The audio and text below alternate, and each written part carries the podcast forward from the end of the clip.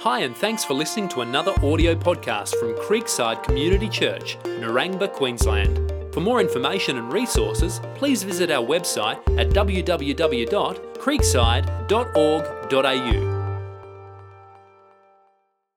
As Tim mentioned uh, before, we're going to in- introduce a partnership class. And the idea, we have never done this at Creekside Church, and, and we thought this would be a great way for us to feel more connected, feel more um, as, a, as a fellowship. The idea of our partnership class coming up on, I think it's the 12th of August, I think, is it right? Or 13th of August. The Sunday after church, we'll send you out an email. I'd love you to sign up.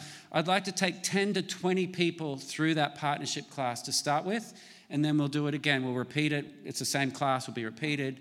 And we basically just want to help feed people through that so that together we're learning our heart of our church, our vision, uh, what it means to be part of the, connected into the fellowship of the church. But most importantly, one of the things that I really feel is important around partnership. And we use that term partnership. Some churches use the term membership, which is a biblical word. Membership is that I'm a member of this body. And the idea is the same as a partnership is that I'm partnering together, I'm locking arms with the body of Christ to say, yes, this is my church fellowship. This is my spiritual family where I belong, and I'm belonging to something special. And I'm helping build something special. And this is how I can say I can feel a part of it because I understand it. There's a bit more clarity around it. It's not just attending church on Sunday, it's saying I belong to the fellowship. It's much more than just attending, it's a change of mindset and heart and saying I belong. And it's where I can let my roots go down and let my feet kind of sink in and say, Yes, I'm here. And I want to be part of the future and the growing of this particular fellowship. Does that all make sense to everyone? That's the idea of coming to a partnership.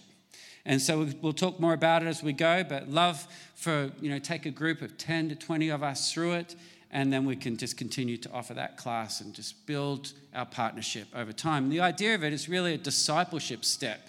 It's, it's not just a idea of building a, a club, a church club or something like that. It's really about our personal growth.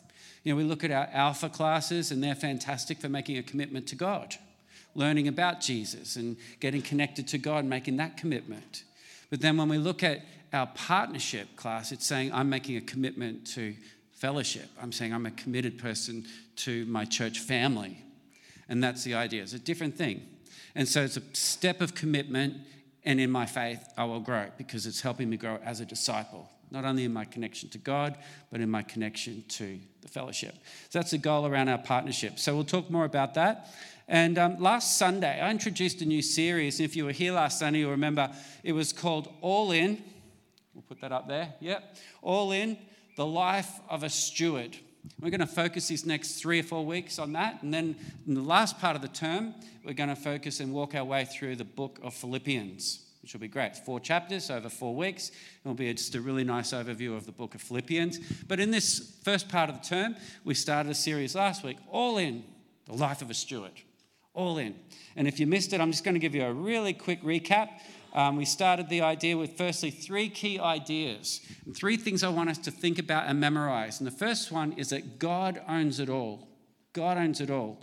It's a key phrase for you to memorize through this series. It's one of it's to me a mindset shift because it's opposite to what the world says. Where the world says I own everything, whereas this series is all about saying God owns everything. It's a bit of a mind shift there.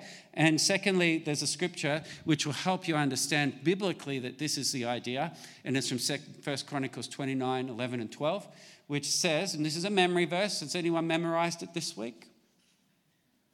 So let's try and memorize it this week okay?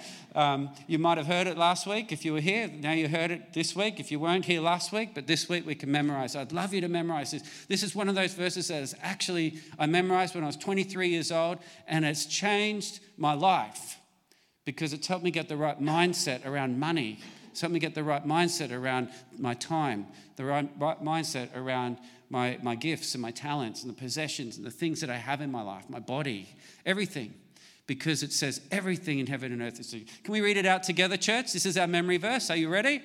Everything in heavens and on earth is yours, O Lord, and this is your kingdom. We adore you as the one who is over all things. Wealth and honor come from you alone, for you rule over everything. Power and might are in your hand, and at your discretion people are made great and given strength. That just tells us that God owns it all, essentially. God owns it all. And so, thirdly, the three words for us to remember are these master, steward, and faithful. And last week I shared that there are two economies going on in the world today. Let's talk about money for a minute. Two financial economies in going on in the world. There's God's economy and then there's the world's economy, and they're two very different things. And the problem that we all face today is that we live in the world's economy and we try to do everything by the world's economy. And yet, God's got economy, and it's a, it's a different economy because the difference is that God is central in his economy. In the world's economy, who's central? I am. I'm central in the world's economy. It's all about me being in control of everything. It's about me thinking that I own everything. So there's a shift of mindset right now to say, God is in control. God owns everything. He is my master. He is my master. And I shared that idea that that's a problem with the world's economy is that I am the master, but in God's economy, He is the master and I am the steward. And the idea of a steward is that it's someone who is managing or overseeing someone else's property. So it's actually a great position. It's part of my identity in Christ, is that I am a steward. So you think, who am I in Christ? I'm a steward. That's one of many parts of my identity now. I'm a steward of God's things, God's stuff that He's loaned me. I came into the world with nothing. I'll go out of the world with nothing. But in between, while I'm here, He has loaned me His stuff to manage and to oversee. In fact, we even oversee this world. We are managers or stewards of God's creation. True? So it's really important we get this part of our identity right. And God says that there's only one responsibility that you have to do with His stuff while you've got control of it here, and that is to be faithful. It says there in 1 Corinthians 4 2, moreover, it is required of a steward that a person be found faithful. That's the only thing that you have to do. Be faithful with God's stuff. Because we will remember that he said in the parable of the talents that he, he said that welcome into my kingdom. You have been faithful with many things. That is the thing that God is looking at in our hearts is that we're faithful people. God's not using, He doesn't want you to be rich, He wants you to be faithful. He's looking at our hearts and money is a tool and money is a test of what's going on in our hearts. That's the key. And that's why it's actually a spiritual thing. We talk about the world's economy and we talk about God's economy. There's a real spiritual aspect to this. In Luke 16 11, it says, If you are untrustworthy about worldly wealth, who will trust you with the true riches of heaven? So there's a spiritual connection here that we need to make. Jesus is equating how we handle money in a worldly sense, the actual use of money and possessions and, and the, the stuff of the world, is actually tied to our spiritual life. There's a connection there.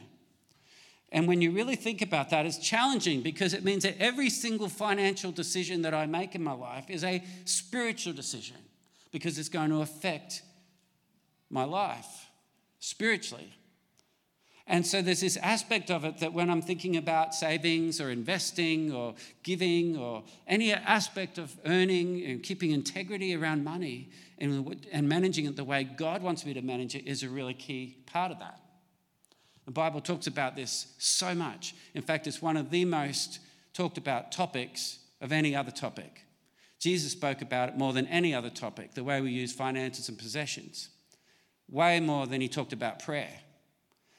And we need to learn well, what are those biblical financial principles that will help me find financial freedom? We all want financial freedom, but we get the wrong term in our head because we think financial freedom in a worldly economy is different to financial freedom in God's economy. Financial freedom in God's economy is different. Financial freedom in God's economy is when I realize that He is the master, I am the steward, and I only need to be faithful. Once I become faithful with it, I can then become generous and I can become content, completely content, because I've acknowledged my identity in this. I'm a steward. And so it sets me free. So last week we focused on that. We explored the idea after that around generosity, and that as part of our identity as a steward, we become generous, and that the righteousness of Christ lives within us and was And that means that we can be generous because righteousness means to be generous. That's a big part of what righteousness means. And so today, though, we're going to focus on a different topic now for a few minutes, and something that's deeply related to being a steward as well. And it's a topic of contentment. Topic of contentment. And how contentment is also linked to Christ in me as well and part of my identity. Right now, we're all in different places. We've come in here at all different levels of, you know, financial levels of, in our life. Some of you are very blessed with an uh, over an abundance in your life. Some of you feel absolutely cheated in life because you don't have much. Some of you feel rich. Some of you feel very poor. But regardless of where you are today, in plenty or in want, your sustaining force needs to be found in Christ alone. When you look at the life of Job, you can see that he faced this. He had plenty and he lost it all, and then had nothing. And he faced many calamities. And worse than that, probably he faced more than we will ever face in our lives. But he found his strength in God alone, and he was blessed. He found contentment in God. And I think this blessed life is not about what you have, it's not about what you own, it's not about what you possess, it's, it's more about how content you are with who you are in Christ. And then have a look at Solomon, the opposite end of the spectrum. He had everything wisdom and riches, and more riches than any other king had ever had. But he came to a point of saying that it was all vanity. He says it's utterly meaningless. Everything is meaningless, he says. It sounds like all that he had just drove him mad in the end. He had everything. He had women, he had money, he had every little kind of gadget under the sun that you could think of. He had it all. And then he says it's meaningless. He says pleasures and toil and advancement, success and wisdom and chase, it's all chasing after the wind, he says. It's meaningless. He said, Whoever loves money never has enough. If you love money, you'll never have enough. Whoever loves wealth is never satisfied with their income. Always got to have more. Always got to get it. This is too is meaningless, he says in Ecclesiastes 5 18 to 20. We'll read this together. It's a, what it says is it's teaching me a foundational principle here of contentment. Let me see if we can find that one. There we go. Ecclesiastes 5, it says, This is what I have observed to be good. Solomon says, that it is appropriate for a person to eat, to drink, and to find satisfaction in their toilsome labor under the sun during the few days of life that God has given them, for this is their lot. Moreover, when God gives someone wealth and possessions and the ability to enjoy them, to accept their lot and be happy in their toil, this is a gift of God. They seldom reflect on the days of their life because God keeps them occupied with gladness of heart. He's saying, be content in your life. Find satisfaction in serving the Lord. Enjoy what God has given to you. Be happy because it's a gift. Reflect on life and keep a glad heart in these things. He's saying, stop seeking more. Stop scratching for more and scraping and hoping and praying and wondering if you're going to get more. Because life is not about getting more. More of this, and more of that, Solomon says, it's meaningless. It's utterly meaningless. It's like chasing the wind, he says. Someone told me yesterday that uh, when he first got saved, he, he said that the preacher held up a little spray bottle up. You, remember that movie or that ad where we sprayed in the mouth, but the spray went out there? He was showing this example of a little spray bottle of the, the, the breath freshener. And he said, he held up the spray bottle and went shh and then it just vanished like a mist. He says, That's what it's like. It just disappears. It's just, it's nothing. It's meaningless. It's, that's what it's like. And he says, You will never find contentment until you find Christ. That's what he said. And, and then, so we've looked at Job, we've looked at Solomon, and now I want to look at Paul. And Paul on this topic, um, Apostle Paul, in the book of Philippians, uh, chapter 4 verse 10 to 13. Paul says, I am not saying this because I am in need. I have learned to be content, whatever the circumstances. Now, we know his circumstances. They were very difficult circumstances he was facing as he wrote this in prison. I know what it is to be in need, and I know what it is to have plenty. I have learned the secret of being content in any and every situation, whether well fed or hungry, whether living in plenty or in want.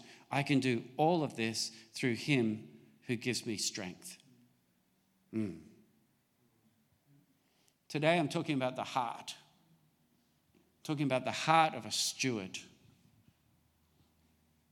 The heart behind being blessed and being financially free as a steward of God. To be blessed, to be financially free, is to be content, isn't it? It's to be content. It's to get out of the world's economy and get into God's economy. It's to obtain your identity in Christ alone, is to say, I am a steward of God's stuff. And not trying to strive for success in a way that I just have to have more and more and more to trying to reach some kind of level of success. And Paul is saying, I've had it all and I've had nothing. But here's what I've learned, and here's what I can tell you, he says. It's Christ alone. I find my, my life in Him. That's when I have nothing.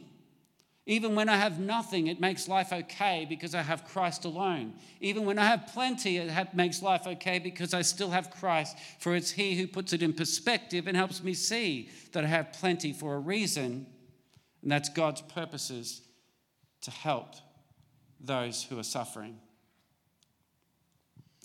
And it's Christ alone that helps me not get caught up in the worldliness around money and possessions. It's in Christ alone. I'll give you an example. You've probably all heard of the prosperity doctrine, right? And the whole prosperity doctrine, it promises that we have this blessed life. You've seen the televangelists, and they preach on this. You may have been in churches, it's, it's a big message it's out there in the world. They preach on prosperity and the health and wealth of everything. Um, this really has given Christianity a bad name, and it's yet it's one of the most taught Christian messages out there the prosperity doctrine. It teaches that God wants us or wills us as believers to be physically healthy, financially wealthy, personally happy. And if you're not, then you don't have faith and you must have sin in your life. And then, then what they'll say is you need to give more into it to sow the seed to get more back to fix the problems. There's only one person getting rich in that, by the way. So instead of having this balanced biblical view on these issues of sickness and poverty and, and uh, finances, we end up with this prosperity doctrine and this poverty doctrine, a poverty gospel. And all the while, the real gospel, which is right down the middle, is one of contentment. It's one of finding your life in Christ. It's one of finding your provision in Christ and how God chooses and when He chooses and how He chooses to do it. It's one of finding your healing in Christ alone with when and how He chooses to do it. It's one of finding your joy in Christ alone. And in the prosperity doctrine, that's missed. What they say is here's what God wants for you He wants you to be financially wealthy, fully healed, and overwhelmed with happiness. Anyone here want to argue with that? I mean, I'll take it. Sounds great to me for someone who's sick or with a disease. That sounds awesome, right? For someone who's poor, that sounds amazing. So, the prosperity gospel, it sounds amazing. Now, all you need to do is make an offering and sow into it, and you'll receive 10 times what you gave. And receive your promise from God. It's all about what you're going to get out of it. It's all about what you are going to get from it. And the problem with that is it's not what we read about in the life and death of Jesus. It's not what we see lived out by the apostles, is it? It's not what Paul is talking about here in Philippians. But this is the most popular version of Christianity being preached out there today. Problem is, it's a false gospel and it's a lie. This prosperity teaching ruins lives and it makes televangelists and pastors rich. No one else is getting rich by these lies. I've been in many third world countries and I visited and I see the most generous people, more generous because they're giving out of their need, they're not giving out of their abundance. We're in the top 3% of the richest people in the world here, and we are giving out of our abundance, church. And we need to learn what it means to give and sacrifice and give out of our need. Because I find the happiest people, and you know what the word happy means is to be blessed. The most blessed people, the people I've been with in India and Cambodia and Thailand and other third world countries, where I've seen them giving out of their need and being so blessed in their giving. But guess what? They didn't get rich from it, they, they're still living in their poverty. They're living this way because they're generous, because they have Christ in them, and they're being stewards of God's stuff. And they're wanting to build the kingdom of God. They've got the right heart. And God is blessing them because it says there that, that He's building, they're building their true spiritual riches in their giving. Their circumstances aren't changing, but they're sowing seeds and they're making money live because it's changing lives. And I want us as a church and as a people that we could sow the seeds, God's money, and change people's lives, not for what we can get back and what we get out of it. We know God does bless us, and we praise and thank Him for it. He blesses us because He said that when you sow, you will reap generously. You sow generously, you'll reap generously. But that's not our motivation for giving, true? People believe these ridiculous, half preached out out of context principles that are unrealistic.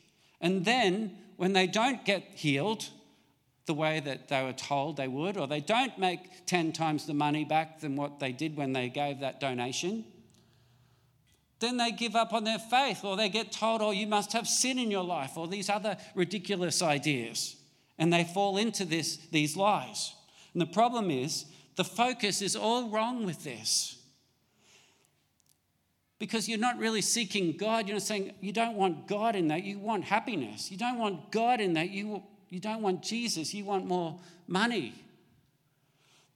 You don't want the awe and majesty of God in this. You want more and more money, more and more, or whatever, because you're not content. So, why do people fall for it? Because our flesh wants more. Our flesh lives in the worldly wealth, our flesh lives in the worldly economy.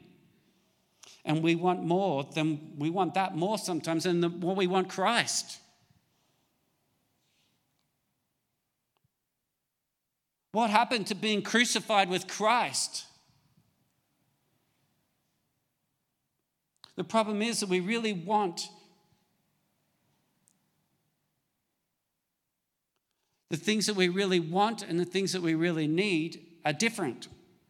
What we want is more because our flesh cries out for more in the world. But what we really need is just to be content in Christ with whatever our circumstances, as Paul said, through Christ who gives us strength. The Bible is full of promises of how God will bless you and we agree in those promises and we say, Lord, thank you and praise you for the promises. But the motive of our hearts needs to be pure. It's challenging because our blessed life is not centered on my health. My blessed life is not centered on my wealth. My blessed life is centered on Christ and being content in Christ alone. Whatever lot I have in life. Now, that when we know that God does bless us financially, we know one thing that His purpose for blessing us financially is one thing.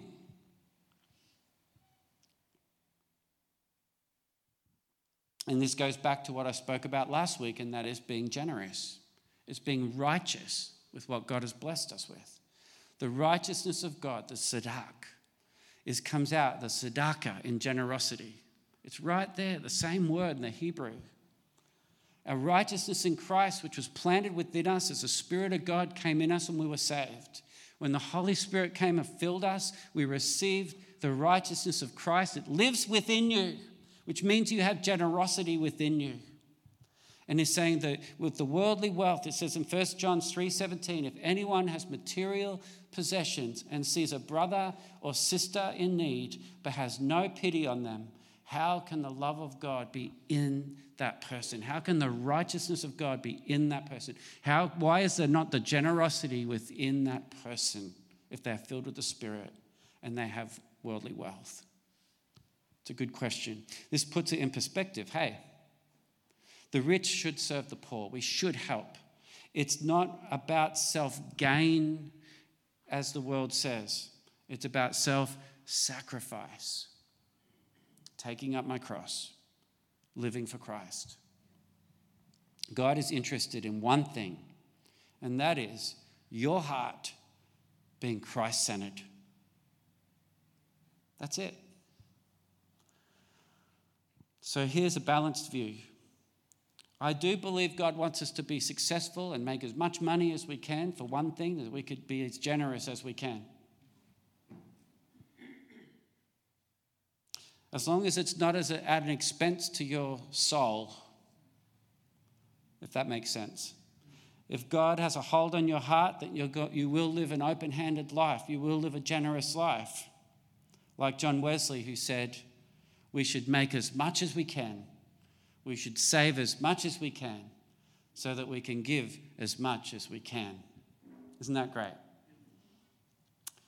Okay, so the answer is not the prosperity gospel. Don't think of that as your get rich quick scheme. God's not interested in that. But we shouldn't swing over to the poverty gospel either, because that's not what God's saying. The right answer is this it's right down the middle.